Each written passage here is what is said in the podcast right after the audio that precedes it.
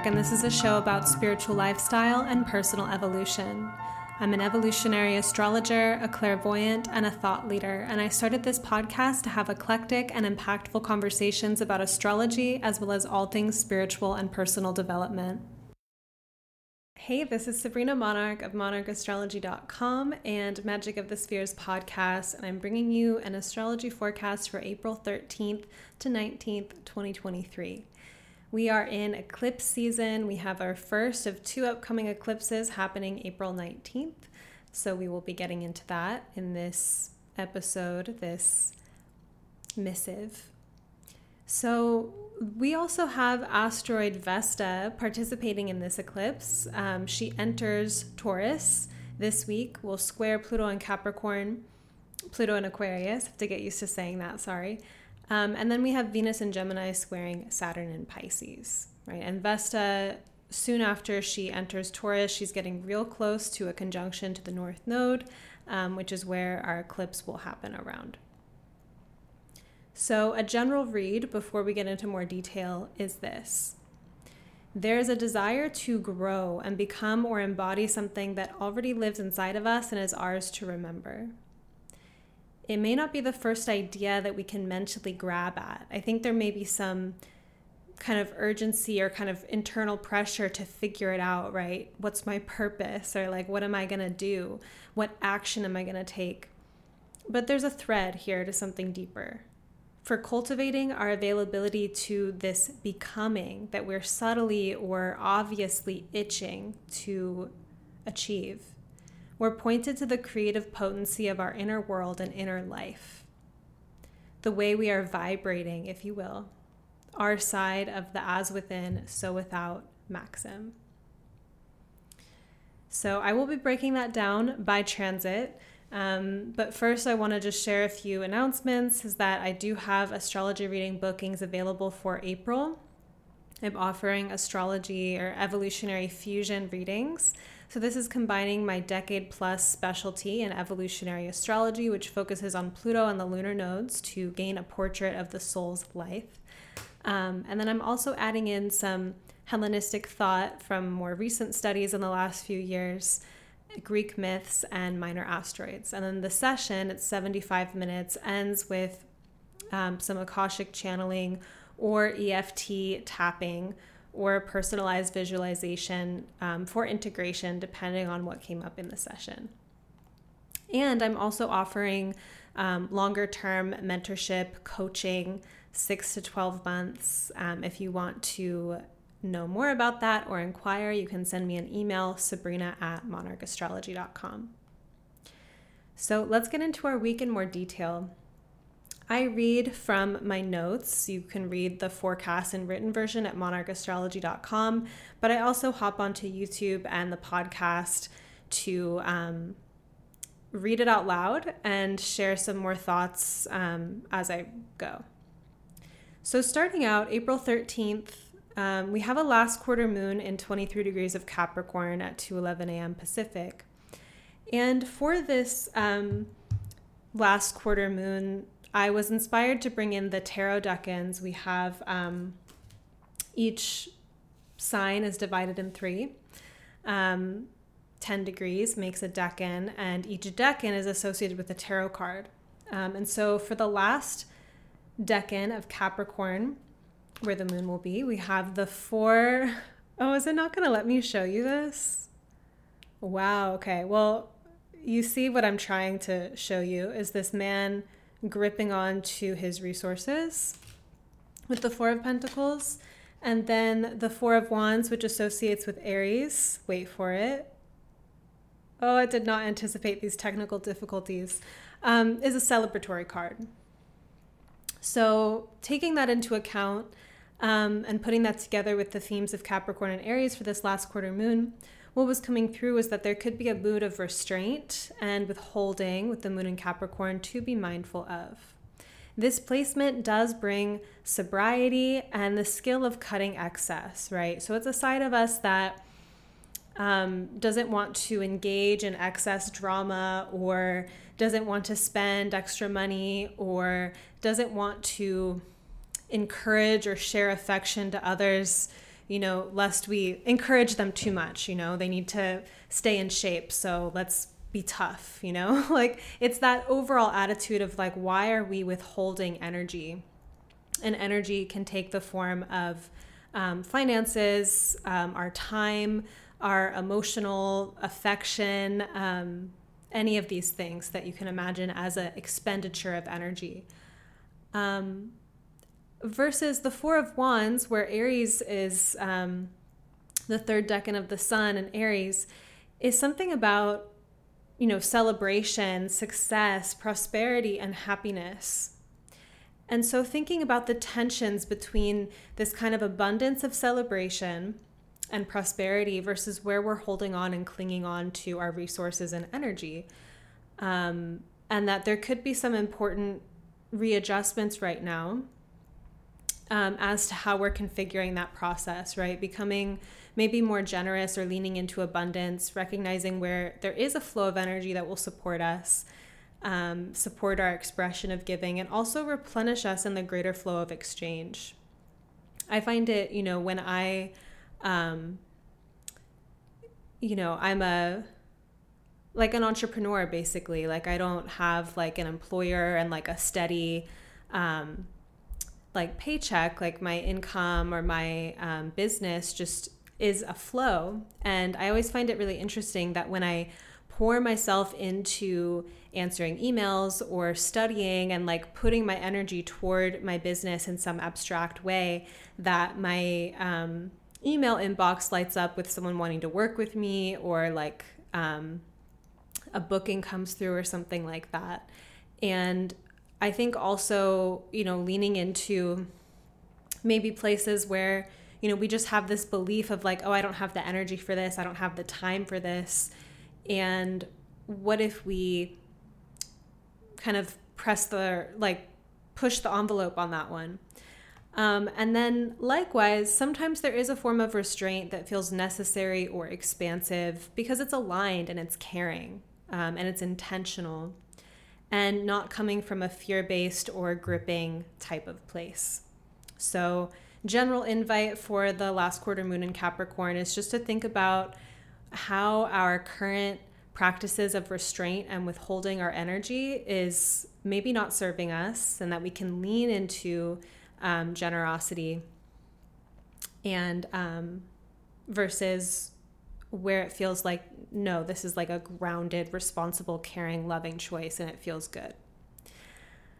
Um, another thing i'll just share too um, a lot of times as i'm i'm writing about the the transits. I'm also reflecting on my own process and what's coming up in my world. And i like to share that also just for the sake of storytelling and bringing things in. But um, I am going back into a practice of cultivating joy and elevating my baseline state.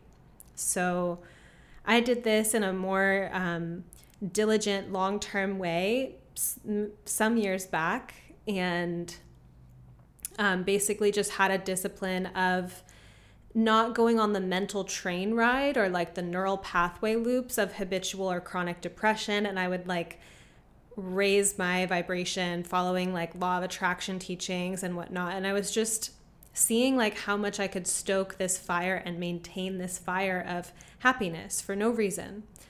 Um, to just create it internally and see how that might change my life. And when I was thinking about these two cards, like the celebration energy of the Four of Wands versus the kind of like withholding and holding on with Four of Pentacles, um, I was thinking about how I'm currently in this experiment of every morning when I wake up, as soon as I remember this practice, deciding that it's going to be like an amazing or an extraordinary day. Like simple, you know, and then like starting to get excited. Even if I may not have anything planned, that would validate that belief, right? So it's moving from an internal orientation or internal state as opposed to what's happening outside. Um, and I even think like that little kind of like enthusiasm and excitement isn't necessarily my normal resting state or what I've conditioned. Like in my normal resting state, I'm just chill. You know, I'm like Taurus moon. I'm just kind of like, you know, I have my moods and ups and downs and whatever, but I can just kind of be like chill, right? And grounded. And to start the day being like, this is like, today's going to be epic. It's going to be extraordinary is like a, a spending of energy that maybe I didn't think I had to spend. Um, but what I'm noticing is that it challenges the subtle or unconscious belief that it's just going to be like a, a, normal basic day. Um, and so I think while this may be like a little bit of a stretch in terms of I'm talking about spiritual resources or beliefs or what we anticipate, um, thinking about this last quarter moon in Capricorn got me to think about yeah, like where can I be more generous even with my expectations of what um, what's possible in my reality. Um, and then April 14th, we have Venus in four degrees of Gemini, square Saturn in four degrees of Pisces at 9:38 a.m. Pacific. So just generally on Venus Saturn, that can bring up themes around, you know, how we're working on our aesthetic or our art, um, how we're working on relationships, and where we feel blocks, obstacles, walls in that, right? And how we work with those obstacles and refine and bring into greater material existence our values or our love, relationship, kind of Venusian desires. And then Saturn, now in Pisces, is representing a greater process playing out for us around establishing our dreams and visions. Right? Pisces being this imaginative, dreamy sign, and Saturn being a principle of reality. Um, I've talked more about this um, placement on this channel, um, Saturn and Pisces, maturing the dream. Um, perhaps I'll link that in the at the end of the video. Um, but we may be dreaming up possibility in the places we previously only felt walls or obstacles, or our dreams simply reached a limit, right? Like it could be um, if you're kind of in a holding pattern in your life and you maybe have already achieved the things that you set out to achieve. Um, like congratulations if that's the case and then you're kind of in this space of like well what's next what do i desire you know and like reaching, I guess, for the next dream, not trying to force it or make one up just because, but like, what's the real dream, right? Or we're in like a ongoing, like, you know, we're trying to change a major condition of our life and it requires vision to see that something else might be possible. And to dream like this, to dream about our lives in a bigger picture sense, comes with inherent risk in that fruition of these dreams is not guaranteed. Um, so it really works the muscle of the heart and of our faith, right? It's to dream without being promised that it will be fulfilled. So I think there's an inherent vulnerability um, and risk in that. And then additionally, it also works us to become more discerning about which dreams veer into addiction and delusion versus which dreams are serving life right? And because we don't always get to know, like dreaming is a long term process and the results manifest over time, when we first start kindling a dream, sometimes we're not really sure, like, is this realistic? Is this possible? Um, and that's another part of the, I think, inherent vulnerability of this placement. And the first quarter square, um, in general, represents a impetus to take action, and there might be some fear or resistance around moving forward.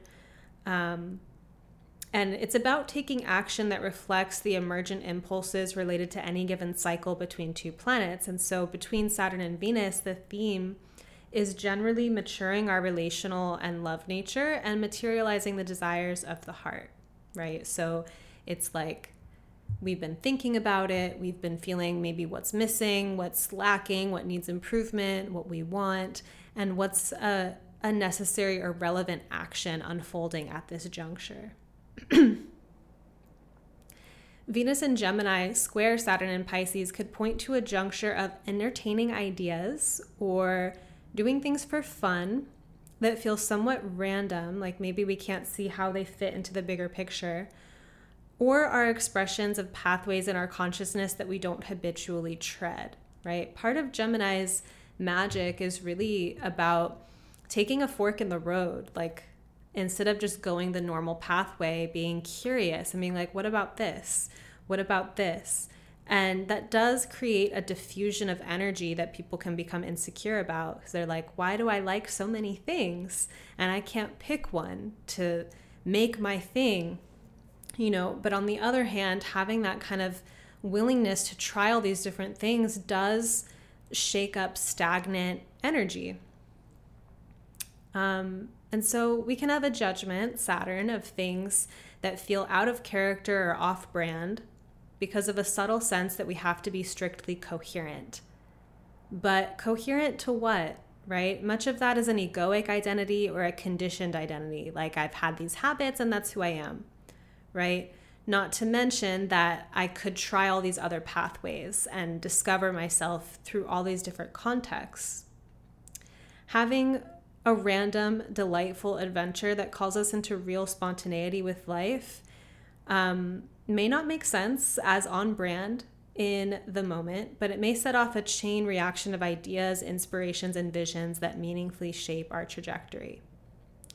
So, in other words, I think this transit is an invitation to loosen up our sense of fun, even though the gatekeeper judgment may appear, right? Or maybe we have a hard time, like, kind of surrendering and letting go to that, and there's some layers to work through around that. Um, but when that comes up, this gatekeeper judgment or feeling like a little bit restricted, that is effectively a signal of being at an edge, and perhaps it's an edge that we wish to expand, right? This could also be about thinking about Pisces and um, Saturn and Pisces and Venus and Gemini. It could be the work that we're doing to have more compassion, Saturn and Pisces, for other viewpoints, Venus and Gemini, right? Or maybe holding multiple viewpoints that actually contradict each other. Um, and what it means to actually deepen our capacity to listen and understand um, with compassion and, and dissolving some of the judgment um, that we might feel toward other people or ourselves. And then um, April 15th, Vesta enters Taurus at 9:58 a.m. Pacific and this asteroid will stay in Taurus until June 22nd. So, book suggestion if you want to learn more about the asteroids. Um, mean, there's actually so many, there's thousands and thousands of asteroids, but there are some asteroids that are more commonly used in astrology. Um, Asteroid Goddesses by Demetra George is a great text, and she does get into Vesta. Um, Vesta is also a love of mine. I have her tattooed on me. Um, I've done some research on her um, and the way um, the way she shows up is really magical. She's essentially a um, I won't get into all the myths and go deep into it, but she relates to sacred space um, and is a priestess kind of archetype, and as well as devotion.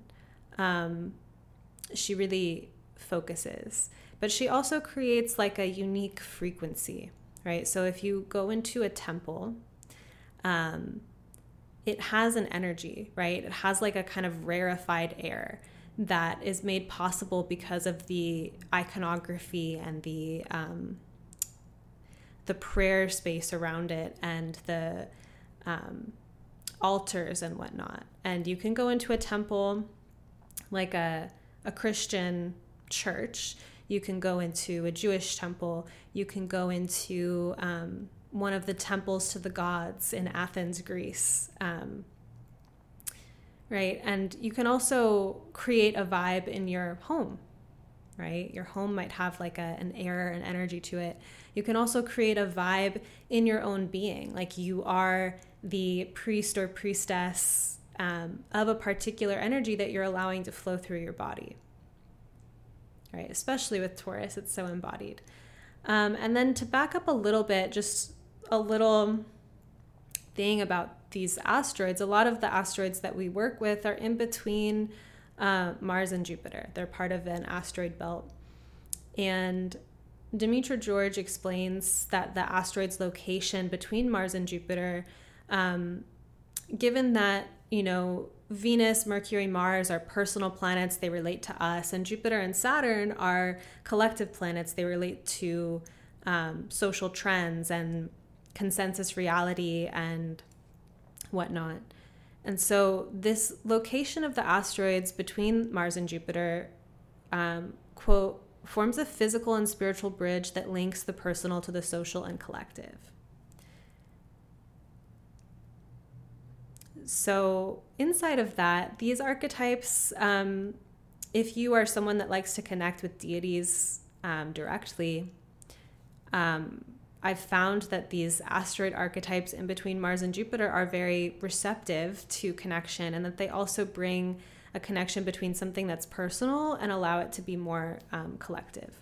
So if you're, you know, wanting to um, be more successful in your career, for example, it's this link between your personal skill sets and capacities and like the personal like what's happening in your life and how you're received by others and the opportunities that you come into contact with or that are offered to you.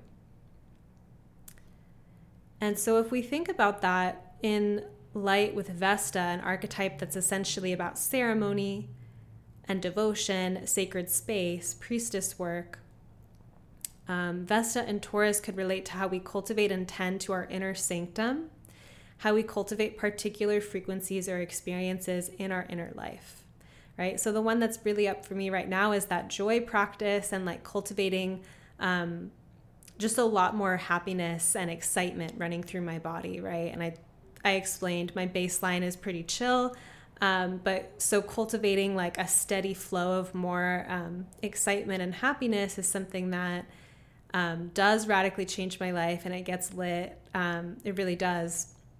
But another one you could do is like um, pleasure, like becoming more receptive to um, pleasure and enjoyment, which sounds like fun, right? But we do have walls and these kind of like blocks or things that come up around receiving pleasure. And so a person that's tending to the ceremony of having a more pleasurable life is going to be working with those things alchemically. Um, you could also you know, those are two maybe like common um, frequencies that maybe you would want to develop with Vesta and Taurus, but it can become ever more nuanced or personalized. But it's essentially that you are um, creating practice and devotion and focus, um, and you're also maybe in service to that um, energy, right? I think of, you know, someone like an esthetician is constantly in service to helping people with their appearance, right? They know all the beauty trends, they understand these things. And so um, it's like that's what they're serving and that's what's coming through their channel. Um, and they have that gift to share with others.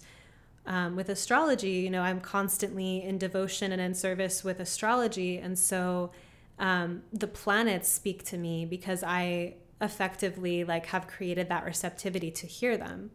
Um, another person that say um, does like magic with the animal world and maybe like is the kind of person you know i met someone who um, years back i'm trying to like she would make art with like found um, like animal things like bones and whatnot and she'd be walking through the woods and she just had this like regular practice of making art with like found animal material. Um, she didn't like hunt it. Um, but like whole like recently passed away deer would be like in her path in the forest. And it's like it came to her because she was already making art with it and she's already in the ceremony with the animal bones and furs and whatnot. So um, yeah, just encourage you to think about Vesta really creatively in that way. It's like it's the the temple service that we're creating in our life.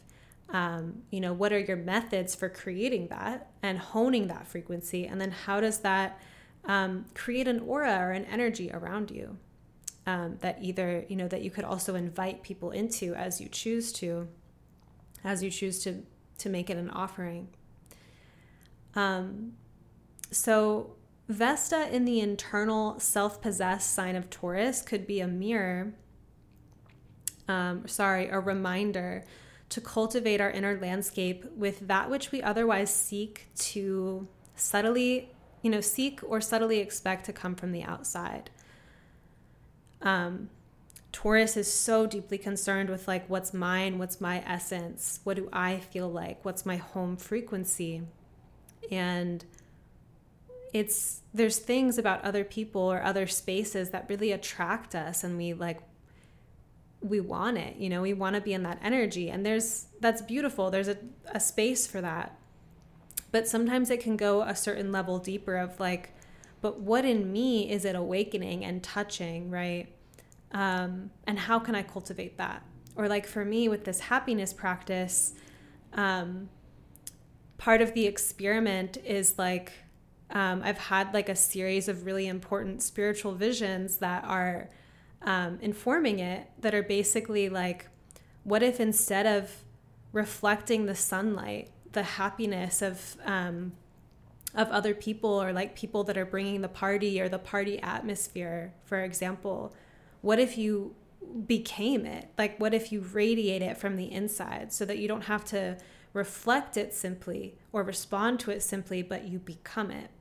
Um, and I think it really kind of it turns little unconscious expectations on its head of like, oh, if this thing happened, then I would be happy. If I have this or obtain this life circumstance, then I'll be happy. It's like, no, like just create it from inside. And I think Vesta and Taurus is really that like, what is that thing that you you are that is your essence that's that's inside um, so many teachings, for example, about manifestation or law of attraction work with the idea that our external life, in part, right? It's not like a complete, like, I create everything omnipotently, but our external circumstances are in part a reflection of our internal life. And that rather than simply being reactive to what life presents to us, that what comes our way, um, what if we generate an emotional state on purpose and then allow over time life to mirror that cultivated state back to us? Right? That's a principle of creation, creating our reality. Um, so I've already talked to you about my joy practice, but that's that's a lot of what is inspiring this these thoughts right now. Um, but it is super connected to this transit, I believe. Um, and part of the way I see this in line with Vesta and Taurus is that this practice is my internal personal ceremony, right? And you have your own or something that might be brewing or starting within you. Um, and I believe it affects how I interface with the world, but also how the world interfaces with me. Vesta in Taurus is a supportive transit for creating more ceremony, ritual, intention, practice, and devotion around our personal embodiment, our relationship to reception, say, of resource or love, um, capacity to feel sensation and pleasure. And we'll get into that a bit deeper now with April 16th. Vesta in zero degrees of Taurus will square Pluto at zero degrees of Aquarius. 2:14 a.m. Pacific, right? We had this very recent ingress of Pluto into Aquarius, and so Vesta entering a fixed sign is going to immediately create that aspect. Um, once we have an experiment or an intention of something that we're ceremonially ceremonially cultivating with Vesta and Taurus, it both opens up new pathways of consciousness, Aquarius, or reveals to us the programs of consciousness that have us stuck, right? Like not as free as we could be.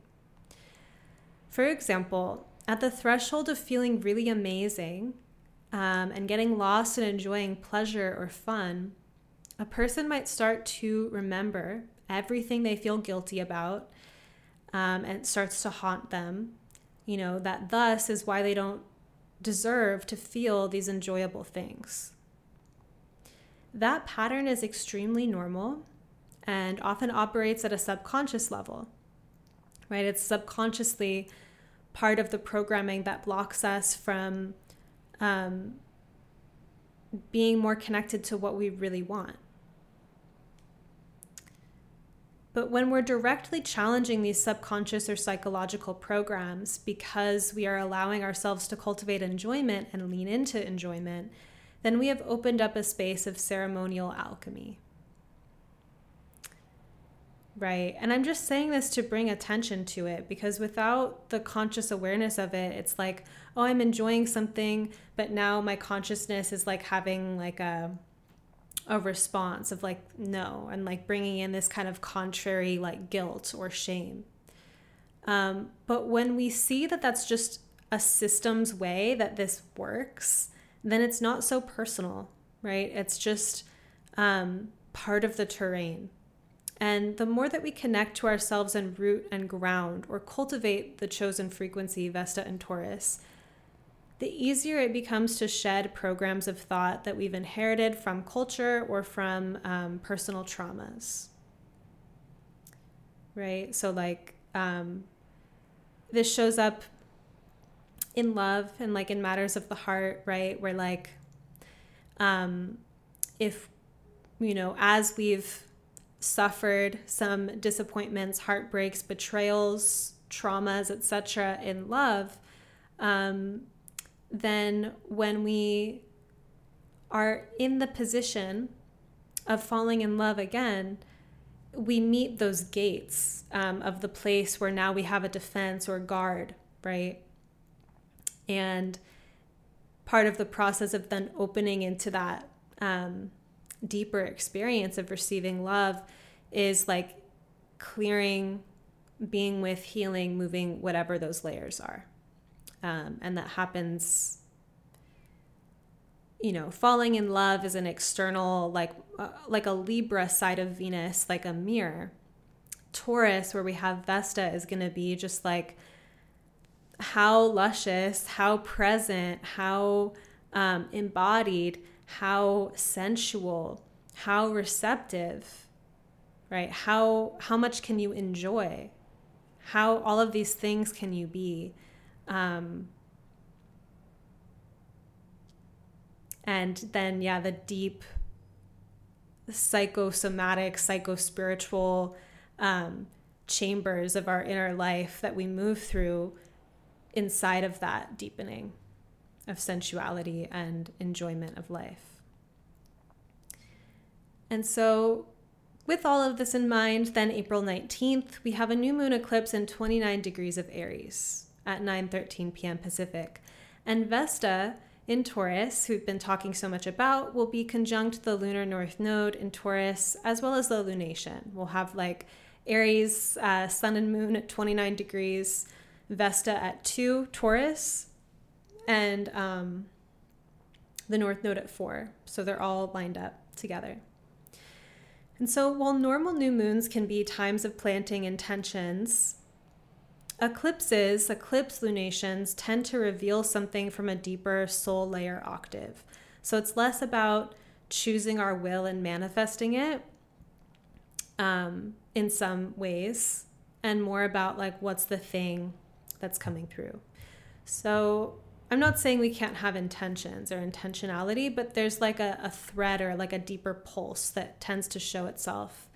Um, even like the joy practice for me is like yes like i'm involving my will but it's coming from a deeper series of like visions that have rattled me and like shown themselves to me um, eclipses can be a time where deeper material within eclipses are more superficial personality layer so it's quite full of intrigue um, but also people have freakouts um, it's confronting with that, it can be important to not be reactive or freak out, essentially, um, about some of the material that comes up, as often it makes an appearance and then goes away and does not need to be latched onto and perpetuated. This isn't the case for everything, but for example, a big fear about a relationship could come through, and it could be necessary to feel that and process that material um, and allow it to settle, right? Allow the ceremony of it rather than take large actions related to those fears and from a state of fear. Um, during eclipse season, people in general can be reactive. Um, and this was um, advice I got a long time ago from Rosie Finn, someone that I learned astrology with. Um, and she was telling me about this phenomenon of kind of like a wait and see approach to certain things during eclipses. Um, and I have taken that on, you know, like see like a kind of drama emerge and it's really hot for a moment. And that by not being super reactive and just like allowing the dust to settle first, um, often the situation smooths out much faster than if in that hot moment of intensity and reactivity, um, you know, you add more to the fire. Um, but also, sometimes real and life altering inspirations come through um, eclipses. They certainly do for me. And that material can be provocative at a soul level, calling us deeper into the adventure and initiations of this life, right? Like, um, sometimes people meet someone and start relationships, or you get this impulse to move or to travel or um, to start a new venture or to end one. Like big things can happen during eclipses. And what we're really looking for is just tapping into what's the deeper thread that's wanting to move through, not trying so much to be on a superficial layer of control. Um, and manifesting like a particular, like, this is the outcome that I want. Um, and in that, you know, wrestling with this much deeper force of like desire and destiny and transformation that's rippling through eclipse season. So it's about um, surrendering and leaning into that deeper thread as much as we can. And being able to tell the difference between when am I having like a strange like vision or like a little nightmare, like something is triggering me and I'm kind of freaked out and what is it like to like understand like what that's telling me about my deeper vulnerabilities and uh, the ways that I'm currently evolving and current challenges and to allow that to settle a little bit before um, going on the full wave of it. Right. But also sometimes hearing that like deep message of like, go do this adventure and then being like, yes, like there's something so confronting and like kind of scary about it, but also it feels so true. And so, yeah, I'm a yes, I'm going to go for this adventure. Yeah, no one writes the rule book and says exactly what to do, right? And so I think that's also part of the soul um, evolution during eclipses is that um, it is kind of this window of of really being with how is my soul allying with my personality right? Like, how is the deeper thing that's meant for me in this life? How is my smaller self saying yes to the the call, right? And where is that so such an eclipse moment because it eclipses the personality or our comfort zone um, and whatnot. And then the combination of Sun and Moon at 29 degrees of Aries, Vesta and the North Node in Taurus could relate to themes that are showing up around personal destiny and personal embodiment, right? Aries being so um, so ready to realize its greatness and its destiny. Um, Taurus being about like knowing really who we are and like having self esteem and like appreciation for ourselves. Um, the North Node is also very much about energy incoming, it's hungry. And so there might be a real hunger that's showing up around our desire for self actualization, becoming more of who we are, more of what we feel we are capable of, more of that innate potential that we feel within. So, I forgot to say at the beginning to please like this video. Um, super helpful to do that. Um, it's like helping the algorithm fairies bring this message to more people. Um, so I deeply appreciate it when you like this video. Leave a comment. Let me know what resonates with you um, and how you're doing. Uh, subscribe to my channel, hit the notification bell so that you get notified when new videos come out. And I'm encouraging everyone to sign up for my mailing list um, because that's where I share the written versions over email of these forecasts, the links to the YouTube, but also my offers, um, courses that I'm teaching, my astrology books being open and all of that. And I think it's the best way to stay in touch. So, thank you so much for being here. I love you. I hope that you're having a beautiful eclipse season. um, that you're feeling the wisdom of your inner self coming through. And I'll see you again soon.